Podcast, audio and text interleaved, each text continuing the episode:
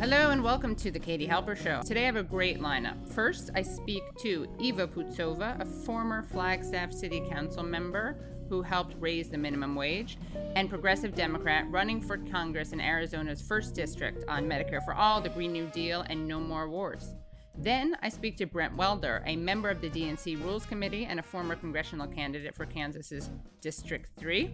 And then we're joined by Briahna Joy Gray, a journalist and former press secretary for Bernie Sanders' twenty twenty presidential campaign, who argues that litmus tests are extremely important and should be applied to Joe Biden. Please rate and review the show on iTunes. Also, become Patreon supporters at patreon.com slash the Katie Halper Show. Again, that's patreon.com slash the Katie Halper Show. This week's Patreon-only episode is a continuation of my chat with Briahna Joy Gray and Brent Welder, as well as a great discussion with Jack Allison, co-host of the Struggle Session Podcast, and happy three-year anniversary to them. Also the host of Jack A M, a show on Twitch. Eva Putzova's race is August fourth, so if you're listening to this on August fourth, make sure you spread the word, check out her campaign. Also, I just want to give some shout-outs to other people who are running for office and are progressive, and that includes Cori Bush, Kara Eastman, Rashida Tlaib, Jen Perlman, Rebecca Parsons, Solomon Rajput. So Eva Putzova, uh, welcome to the show, and tell us why you are running for Congress in Arizona's first district.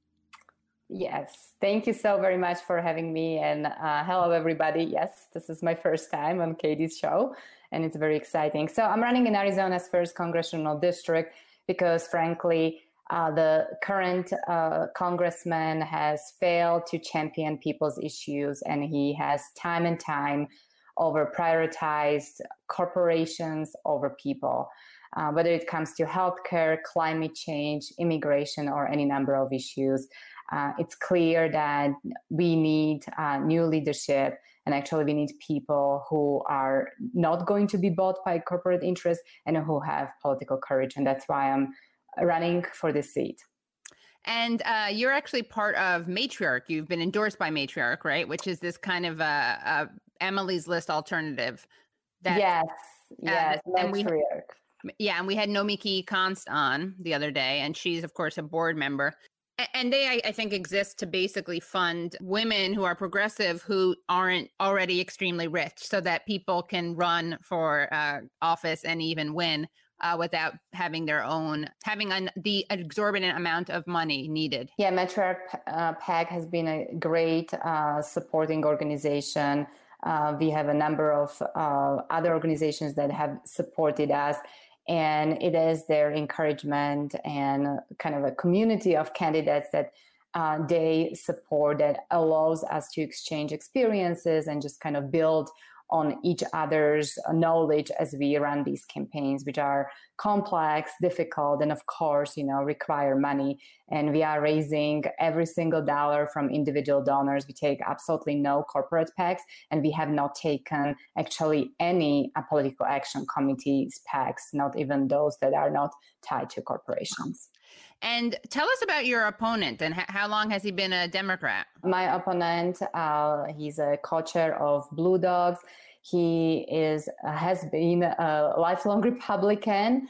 Um, I should say he was lifelong right. Republican until he decided to run for Congress in this congressional district uh, one, because this district tends to vote for Democrats. So he switched parties in two thousand sixteen, or for the two thousand sixteen election, got elected to Congress, and then voted with Trump fifty-four percent of the time in that first term.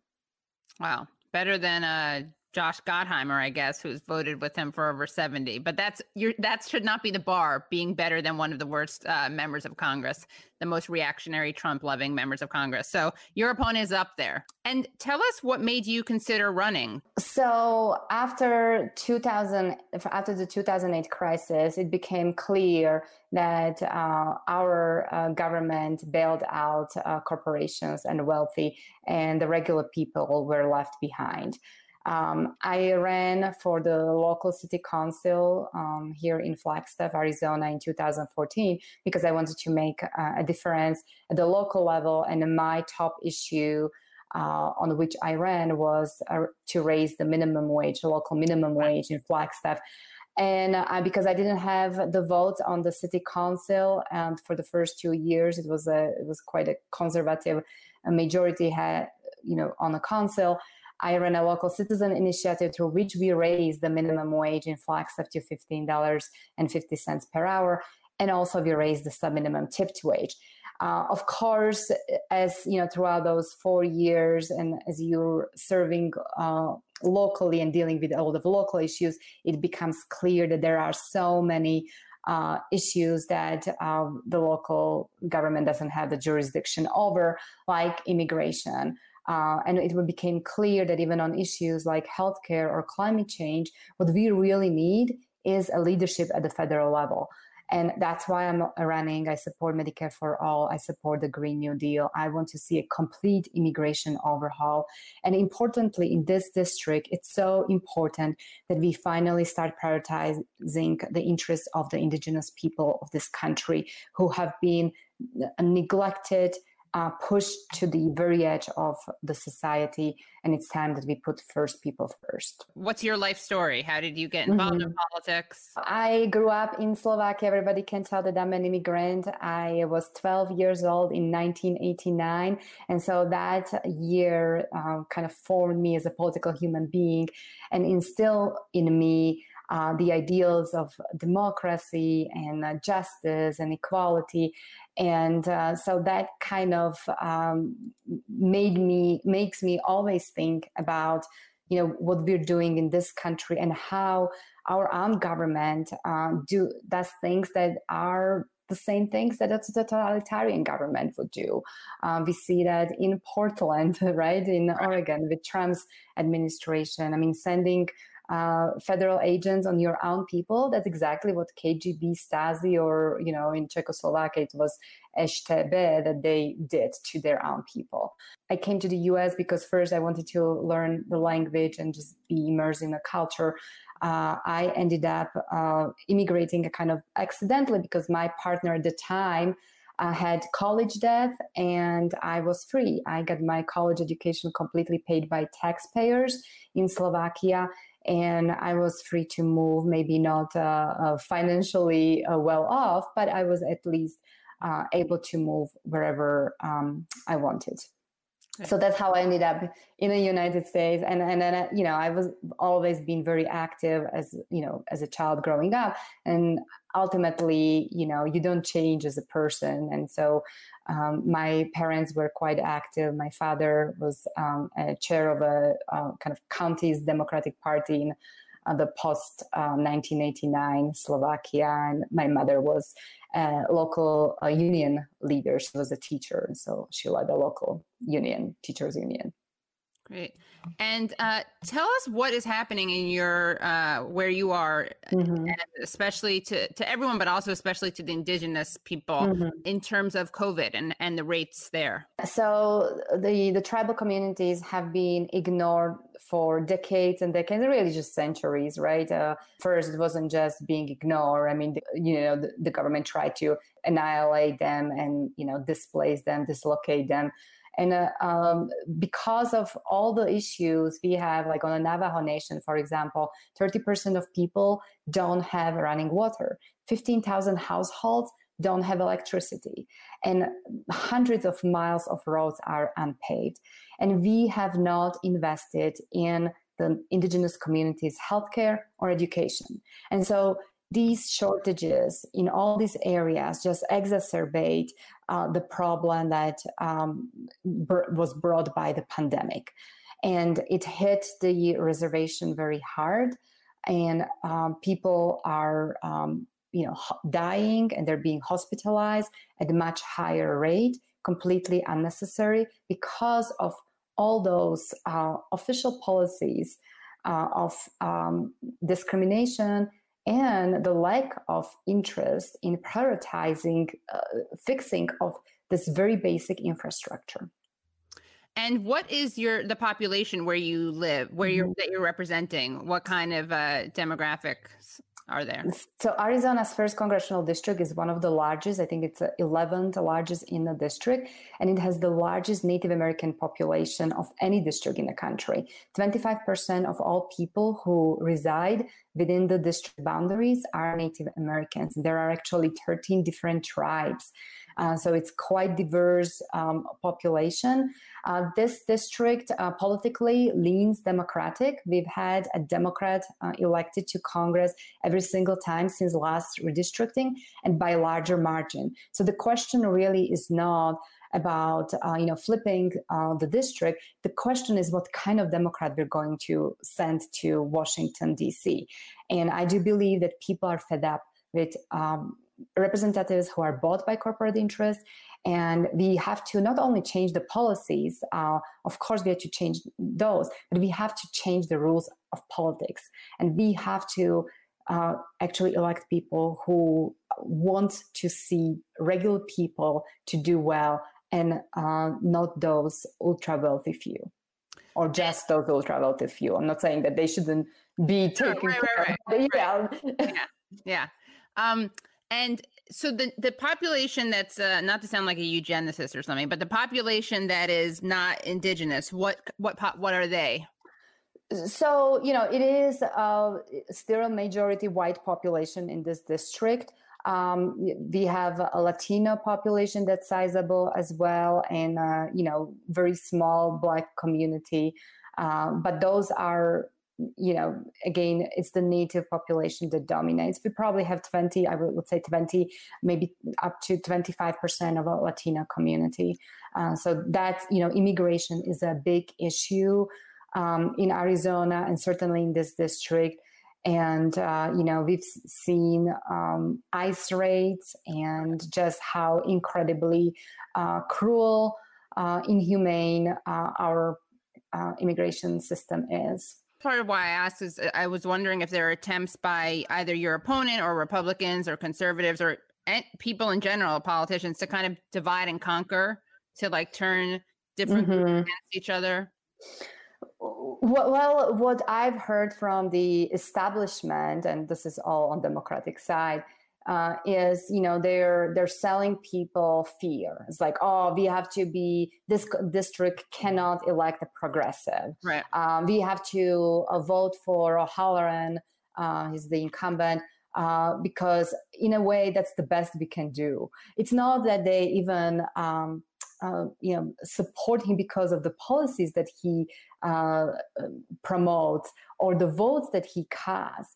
It's because, well, that's the best. We worry about losing the seat, right. As if the seat didn't belong to people. As if, you know, I think this is the problem that we have in today's world when, you know, it's either one party or the other party. Sometimes we uh, hear about this whole wonderful bipartisanship when what we really need is to thinking about transpartisanship, thinking about what's good for the people, and stop talking about these seats as, as if they belong to a party.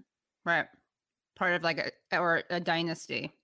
Bill Clinton the other day, speaking at John Lewis's funeral, and he thanked James Clyburn, who was in the audience, for, with the stroke of a hand, uh, ending the intra part, intra-family party war or something. I mean, we know that that happened. We know that the Clintons wanted Bernie to be destroyed, defeated, but it was just such entitlement to hear him say that out loud. Mm-hmm. And and also at the funeral, you know, during eulogy. Yeah. Uh, we have essentially two parties that, you know, are run by the same corporate interests. People like to say, oh, this candidate puts um, people's interests over parties' interests, but that's not usually true. They just support corporations, and that has to end. Like, how do we want... Uh, to overturn uh, Citizens United when we continue elect the same people who benefit from dark money. And uh, it's really cool because your website, if you go to your website, you have a, a list of COVID nineteen resources like at the top of the page. How has that changed the way you're running and the election? So this district, because it's so large, um, it probably, the COVID nineteen crisis has not changed our um, tactics too much. We knew that we cannot, um, you know, win by just canvassing. I mean, we have been canvassing and knocking on the doors before the pandemic because we've started we started this campaign very early, knowing that, of course, the best way to reach people is to reach them at their doors and talk to them in person.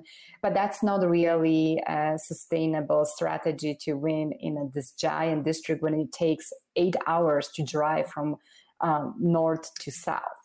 And so um, in a way, this COVID nineteen forced us to be very um, focused, really preserve some of our um, resources and energy. You know, we've been um, calling voters, texting voters, um, and of course, you know, we've been trying to raise money to support uh, the entire campaign because um, you cannot run a successful campaign without um decent budget. You know, we don't need gazillion dollars like, uh, you know, these corporate candidates. They raise so much and then they spend it quickly on, you know, in areas where um, one can argue it's complete waste. Right. Um, and yeah, you're, I love your, the issues because you're, you're Medicare for All, uh, First People First, which is um, your program for Indigenous people. Um, tuition-free college, workers' rights, L G B T Q rights, a Green New Deal, reproductive health, immigration overhaul, but also you got no more wars. Uh, Absolutely. It's. I think it's very important for us Americans to realize uh, the power we have in the world. And, you know, we have to be careful with that power. Um, we've been now in wars for seventeen years. Uh, and I just think it's incredible, you know, the amount of resources when you think about that we spend on these wars and uh, the terror that, you know, those wars then inflict on uh, those local um, uh, communities um, outside of the, this country. And at the same time, the vulnerabilities that we have are inside, you know, in the United States. I mean, that's the national, if we really care about national security, right. If we really care, then we start looking at our uh, utilities, at our electric grid, at data, and as we have seen with this COVID nineteen, at public health. That's a huge, huge vulnerability that we are not able as a country to control the spread of the virus. Yeah. And uh, I know, and I'd re- it would be great if the Democrats were actually responding to what people want, like Medicare for All, instead of just being kind of tr- low-key Trumpian about this, or just running on not being as evil as Trump. Um, one more question. I don't know if you have time. Do you have time for one more question? One more, yeah. Okay. So uh, have you encountered, uh, I don't know where pe- most people assume that you're from, but have you encountered uh, any like Russophobia? Yes, that, uh, some, like. yeah, of, yeah, you know, for, I, I, I clearly have an Eastern European accent, and for most people, you know, that is, um, we're all Russians. And, you know, I think that just reflects uh, how media talks about Russia. You know, we're not talking about Putin's administration, right? But we are talking about, oftentimes in the mainstream media, about the Russians. And we are, um, demonizing entire group of people, and the public then gets the message that, you know, people from this part of the world are bad, and then everybody who sounds like they are from Eastern Europe, who could in their mind be Russians, they're um, you know, painted as some as somebody who's bad. And you know, Russian people are not bad. There's nothing wrong. There is no group of people that are bad. They can have a horrible um, administration, horrible government. You know, no, right? like, like, you know, in the United States, Trump's administration is horrible, but I don't think anybody would say that Americans are bad. And so, anyway, yeah, so, so I'm. You could find, you could so, find some people, but yeah. Maybe, but, but it's a, but that's, you know, it, it's a reality. And, you know, we are all humans. And so we project on others uh, right. all kinds of uh, biases and right. thoughts. Um, and so, but, you know, on the other hand, it's also something that can start the conversation. You know, my accent oftentimes yeah. is the reason why people want to talk to me. So, yeah.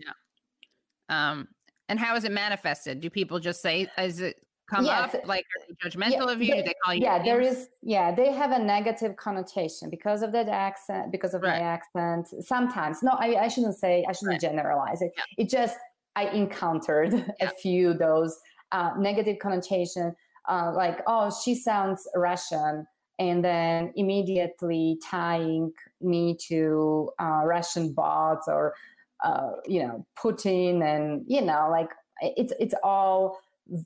you know, because of the impression we created. Sure, and right. it's not, it's not just, you know, the recent, right? Um, but it's also, you know, we cannot forget forty years of Cold War, right? right? So Bond. that, that continues. Right. And, yeah. But thank you so much. And uh, what, what else do you want, make sure people know? Thank you so much for well, your time. Yes. I, I just would like to invite everybody to follow us, of course, on Twitter. And uh, visit our website, eva for congress dot com. We have uh, two precious days to make a difference. And if you can join our volunteers, there's a volunteer sign up uh, on our website as well. Thank you so much for the opportunity to talk to you. Great. Thank Thanks you. so much. And that was Eva Putzova. She is a progressive Democrat running for Congress in Arizona's first district. You can follow her on Twitter at Eva Putzova. That's E V A P U T Z O V A. Go to her website, Eva for Congress. Now I talk to Brent Welder. Brent Welder is a former congressional candidate. He ran in Kansas's third district. He also was appointed to the D N C Rules Committee by Bernie Sanders.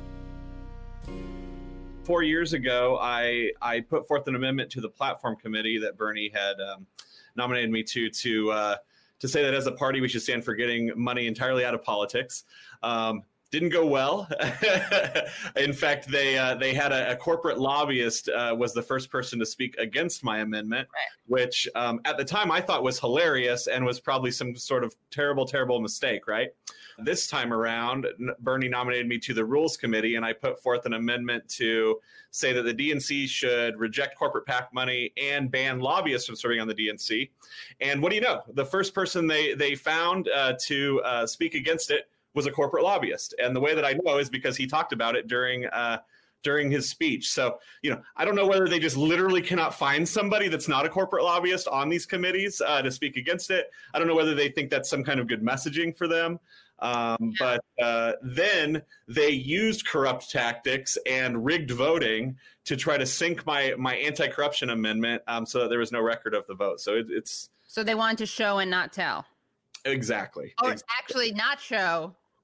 show the, the corruption, but not show what actually happened. So yeah, can you explain that a little bit more? Of course. Break that so, down, yeah.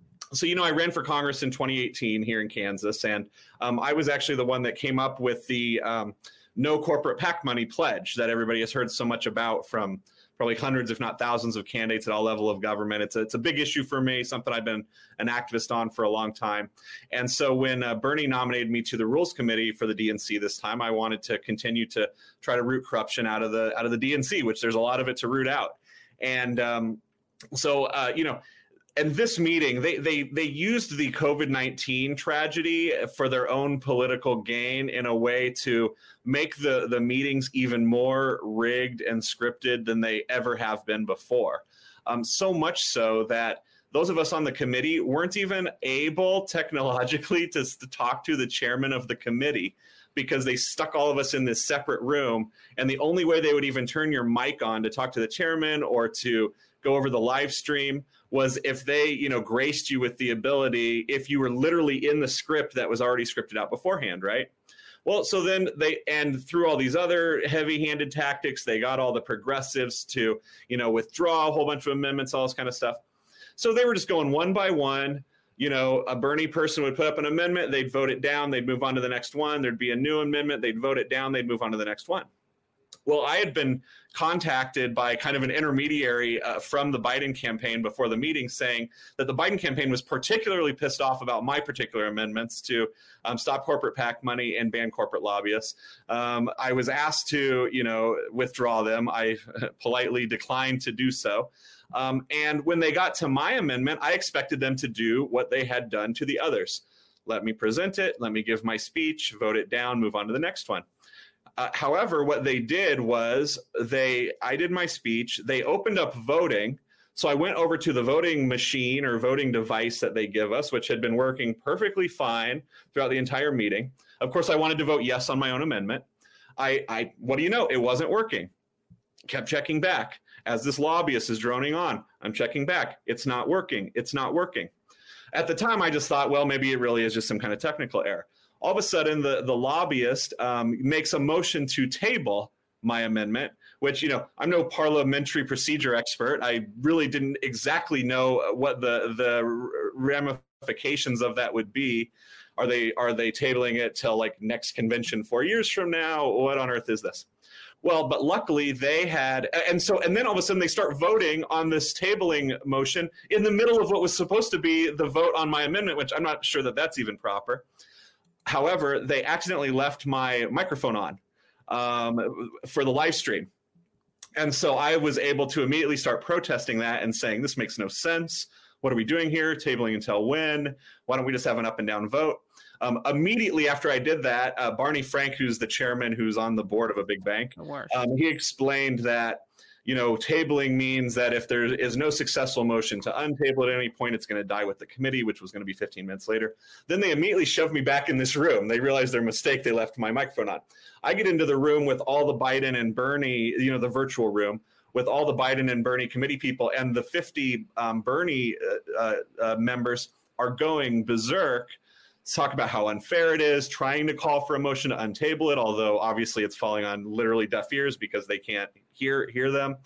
Um, and there was so much uh, pushback, and, and it was just sustained at that point forward for the next like ten minutes as they continued to try to do the business of the committee, that ultimately at the end, uh, first the chairperson said they were going to um, Uh, you know, end the meeting. And then all of a sudden they say, oh, wait, wait, wait, we, we actually, I guess they, they got enough pressure that they decided to have a vote to untable it. Um, that miraculously won for one reason or another. I think literally because the Biden committee members knew how corrupt and terrible it looked. Um, but then ultimately, of course, they voted down my amendment. Yeah. Uh, so that's that's how that, that all played out. That's kind of the perfect metaphor, right? They give you like an, the illusion of democracy or uh, fairness, just like on something this big. And then ultimately, though, they deprive you of it. Um, oh. I, I saw you. Uh, it's funny. I reached out. We, we were talking about having you on. And then after that, I saw you on Jimmy Dore. Oh, oh yeah. And uh, it's funny because, you know, Jimmy is like, he gets so much crap and he really knows his stuff. Like he under he he was explaining. I was like, "What is he talking about? All these rules." He's like, "You know, he knew that Obama was going to do that. He passed this." Blah, blah. I'm like, I, "I don't know what you're talking about, but it's very uh, elucidating and, and uh, enlightening." But uh, he was getting, you know, and I gotta say this this is feeling more and more appealing to me. And it's funny because most of my guests don't think this, but the whole like, why even bother? What are we doing by not just like voting for Biden, but saying we're voting for Biden? Is that at all strategic? And it's actually my guest later on. It's perfect because she wrote this piece called In Defense of Litmus Test, which argues that blue no matter whoism actually is not just like morally bankrupt, but is is hurting uh, the chances of, uh, you know, pushing. Obviously, it's hurting the chances of pushing Biden to the left, but ultimately probably of defeating Trump. So. Uh, the question there is, uh, how do you, yeah, what do you, what's the plan now? Well, I mean, and, and, you know, that's a really good point. So, you know, what, one thing that I keep hearing, um, uh, among the, the more establishment folks, or even just honestly, well-meaning voters, when they've been seeing all of this situation kind of first blow up. And then I've been on, you know, invited on a number of podcasts to talk about it and stuff, is they say, well, you know, don't we really, you know, we really need that corporate PAC money. Let's just use it to get Trump out. And then, you know, let's maybe we can, you know, ban it after that. But there, there's two problems with that. One is every single f- four years that we hate yeah. the Republican, right? They don't get any better. Um, the other thing, though, is that the obvious point that by banning the, the corporate influence and the lobbyists and the and the bad money, it actually will make our chances better for winning the election, which I don't know why they can't get that through their minds. I mean, you know, the example that I actually go back to is Donald Trump himself. Hillary had yes. twice the amount of money as he did, right? But clearly, with the American people, his message resonated more. He he was kind of like a truth teller without the truth. But if you don't have a truth teller with the truth to counteract the truth teller without the truth, and if they don't trust our nominee, then they're never, they're not going to vote for us. And our chances of winning are going to go down dramatically. And there's no amount of money. And it was proven in twenty sixteen. She had hundreds of millions of dollars, what a half a billion dollars more than him, whatever it was, whatever it was. And he is a clown. He is a right. jackass. And he was even less credible then than he is now. He was a joke, right? right? And we couldn't even beat the biggest joke on the face of the earth uh, in an election because they don't trust us. They don't right. trust the Democratic Party. And um, so, you know, we don't we don't need their corporate money. Quite the opposite. We need to reject the money. And then we can start not only winning elections, but then not have corrupt government officials so we can actually start solving all these problems that are getting worse and worse and worse and worse. Uh, you know, now under COVID, a million times worse than it was before. Now, in this segment, Briahna Joy Gray joins me and Brent Welder. Uh, well, this is Briahna Joy Gray, everyone, and uh, former uh, Bernie Sanders press secretary, uh, journal, former Intercept political editor, and now with um, Current Affairs. And she wrote a great piece called In Defense of Litmus Tests, and that deals with a lot of what we're talking about.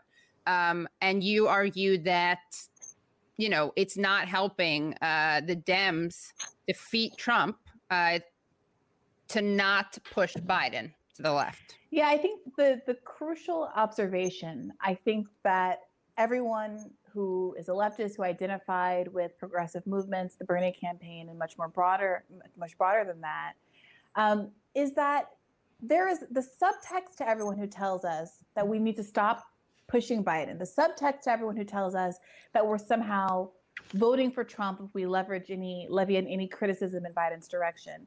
Is that if Biden were to concede to the demands of the left, and which are in fact the demands of the overwhelming majority of Democrats, and in many cases, the majority of Americans, regardless of political party, that it would somehow disadvantage him in the general election contest, right?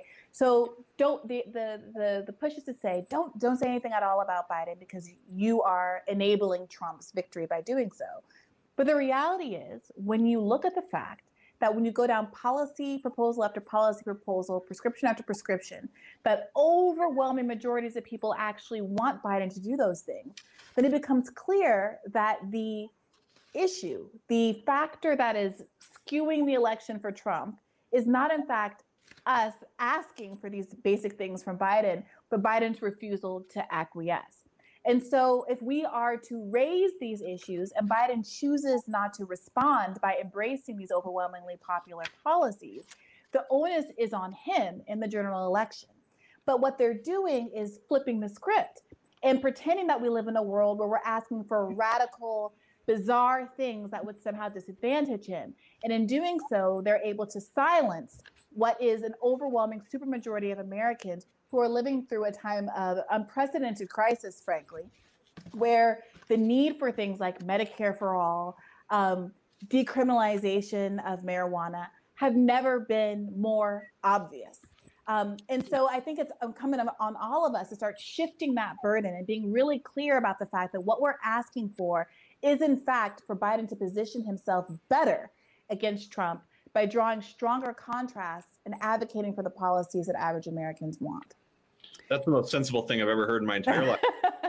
Honestly, I mean, God. And and to that point, I mean, do you think that, I think people have like understandable P T S D from Trump's win, even people who are very critical of Biden from the left and, and were Bernie people. But I think some people f- have like internalized guilt as if it's their fault for Um, supporting the candidate who would have won, I think. Obviously, we don't know, but I I always thought that he was um, more electable than Hillary Clinton. Not always. Once I like found, once he, you know, started running and, and went from three percent uh, name recognition or whatever he started at. Um, but uh, that I think a lot of people, like you say, they automatically concede or prematurely have conceded uh, their support, and they kind of announce it. And you, Bri, you you you have an amazing, um, you recall this amazing moment where uh, Elizabeth Warren was uh, at the debates, and she said, um, I'd like to talk about who we're running against, a billionaire who calls women fat broads and horse-faced lesbians. And no, I'm not talking about Donald Trump. I'm talking about Mayor Bloomberg. And then you say it was a sharp and effective volley, but the impact was dimmed somewhat by the disclaimer uttered in the same breath. Quote, I'll support whoever the Democratic nominee is, end quote. So yeah. What is that? People feeling pressure? Is that their genuine belief that they really need to say that? And again, it's like, I even even if you think that that's what's going to happen, even if you're prepared to vote blue, no matter who, why are people advertising it? Right. So this gets down to this question of leverage. And for the average voter, um, the, the the the the consequences, the positioning of people who are in Congress um, is a little bit different than the average voter. Right. Literally, the only leverage we have in the world is our vote. Um, and that example was particularly um, important to me because that occurred. The, the the the Fidelity Pledge to vote blue no matter who, even if it were Michael Bloomberg, Bloomberg, was extracted from people, from voters and candidates alike, so long before it was anything near an inevitability that Michael Bloomberg would be in the race. So by conceding so early that you would be willing to vote for a candidate like that, you're basically accepting, you're putting out into the world that voters should consider him to be a legitimate, viable Democratic candidate, which, from my perspective, he should never have been. He is someone who was a Republican until recently, and who wasn't just a Republican in name, as though that's like fundamentally toxic in and of itself, but the policies that he supported were conservative. He um, is the poster child for a racially motivated stop and frisk policy in New York City, in New York State, in New York City, but what makes him maligned across the state and beyond for anybody who ever had the um, misfortune of having to exist here as a black and brown person in a certain age bracket. You know, I've witnessed my brother be stopped and frisked during the time period as someone who moved to New York as a teenager in two thousand one. So, you know, the idea that now we're in the middle of a um, massive movement for Black lives, where criminal justice reform is front and center on the minds of millions of Americans. Um, when we had people plausibly discussing Michael Bloomberg as a candidate um, was incredibly bizarre, especially when we had so many um, uh, eligible, exciting candidates at play. And so imagine a world in which all of the rest of the candidates had been united in their response and said, frankly, I don't think that Michael Bloomberg deserves to be on this stage. Frankly, I don't think that he um, should be in any way considered to be a legitimate representative of the Democratic Party. But by not doing so, Democrats increasingly allow their brand to be co-opted and shift us farther and farther to the right. And every year, and this is something I argue in the piece, every year Democrats say that we are up against the most fascistic, right-wing, um, threatening Republican candidate in our lives. And the fact of the matter is, more often than not, they're right. But there's a reason why we are always in this position. And it's because we never outline any kind of floor, any kind of barrier, any kind of litmus test um, that that should satisfy Democratic voters um, before they're willing to throw their vote at just anyone. And the consequence of that is that we go farther and farther and farther to the right, because the literal floor of the Democratic Party is just a hair's breadth above Donald Trump's head. And that's not where we should be. It's not where we need to be. And in fact, I think by doing that, by allowing Joe Biden to um, run uh, uh, and, and ignore policies and also um, make choices like having so many um, corporate lobbyists, healthcare lobbyists, et cetera, so close to him and his senior advisor team, he's opening himself up to criticisms that are going to be legitimate from Trump that we've seen him leverage at Hillary Clinton in twenty sixteen.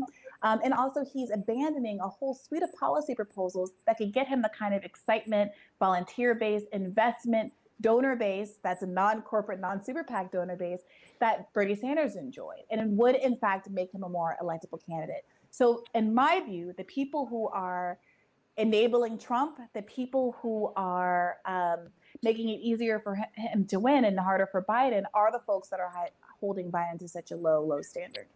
Huh.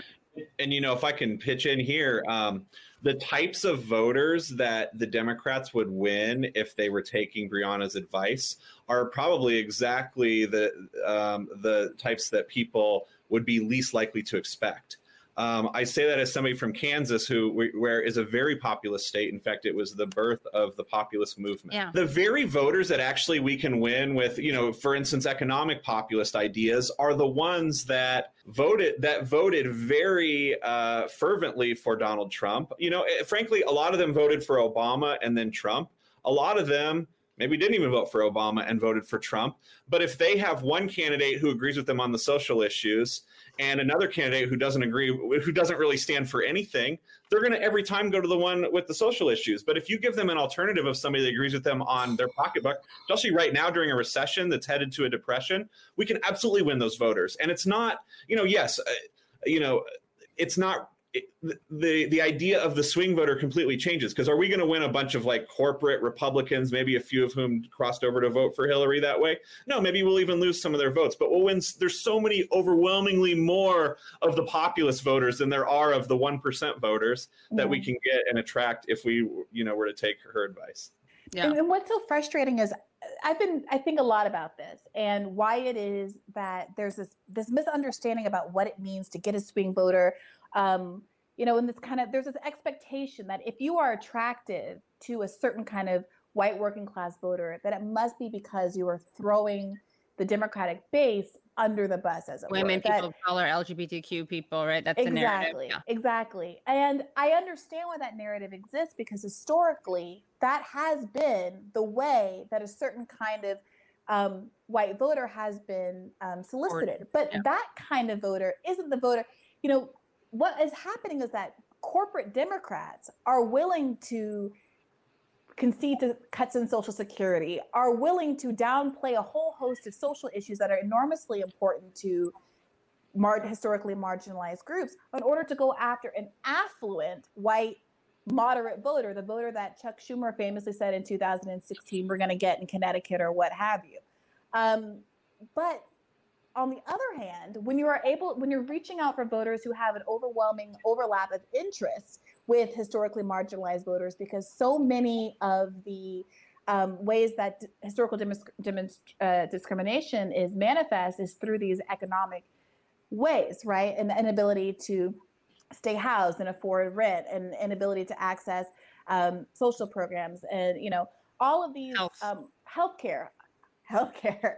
You know, when you're able to attract people by actually reaching for those material goals, you don't have to start throwing anybody in the bus. You actually just have to fulfill what the original promise that the Democratic Party was supposed to be, which is to be this party of labor and this party of the people. But I do want to, I do want to, do want to acknowledge that there is, there are like, I think reasonable historical reasons why a lot of Democrats are skeptical and frustrated by this idea that Um, you know, we can reach out to this working class white voter, because for so long that rhetoric has been a dog whistle. But we cannot allow those bad actors to strip away our ability to talk about working class voters who are, in fact, overwhelmingly female and non-white, right? We can't allow them to appropriate that language and then in- inhibit our ability to speak to the base that is, in fact, the base, this, this beautiful working class, diverse Um, working class um, uh, base that is, in fact, additionally comprised of white working class Americans. And we can't, you know, the, the Field Sisters talk a lot about this in Racecraft, and this idea that we are helping to reify these racial um, group, this, this kind of racialized balkanization along political lines by talking about Trump as a president for white people, and then talking about Dem- Democrats as the candidates for people of color, without kind of acknowledging the larger amount of nuance there and saying Trump is the candidate for affluent people who are overwhelmingly white, and Democrats should be the party for working class people who are disproportionately non-white, but also do do a lot of good for any white voters who are feeling understandably um, neglected by the Republican Party. And and I was the, yeah, I think I was the first one to introduce the topic of a swing voter in this conversation. But, you know, it, I would be remiss to not point out that there are, what, one hundred million people that did not vote uh, mm-hmm. in the last presidential election. And they've and I guarantee you, by definition, most of them are not in the one percent. Almost right. All of them are in the ninety-nine percent. Right. right. And there are so, so, so exorbitantly many more um, of these non-voters than there are any amount of swing voters. Um, and and and it, you know, also often they are in the classes of people that aren't, that feel for good reason, because they're absolutely right, that they have absolutely no voice whatsoever. And if if we were even just the party that just made them feel like they had a voice, um, or or felt like, or made them feel like they could trust anything that our leaders have to say whatsoever, I, I feel like they would flock to to you know uh, support our candidates, even if they disagreed with us on various issues or not. Um, you know that that's by far the key to success, I think, as well. Yeah. Yeah. Thank you so much for listening to The Katie Halper Show. Don't forget to become Patreon subscribers, and you'll be able to access more of my chat with Brent Welder and Briahna Joy Gray, as well as my chat with Jack Allison, co-host of Struggle Session Podcast and the Twitch show, Jack A M.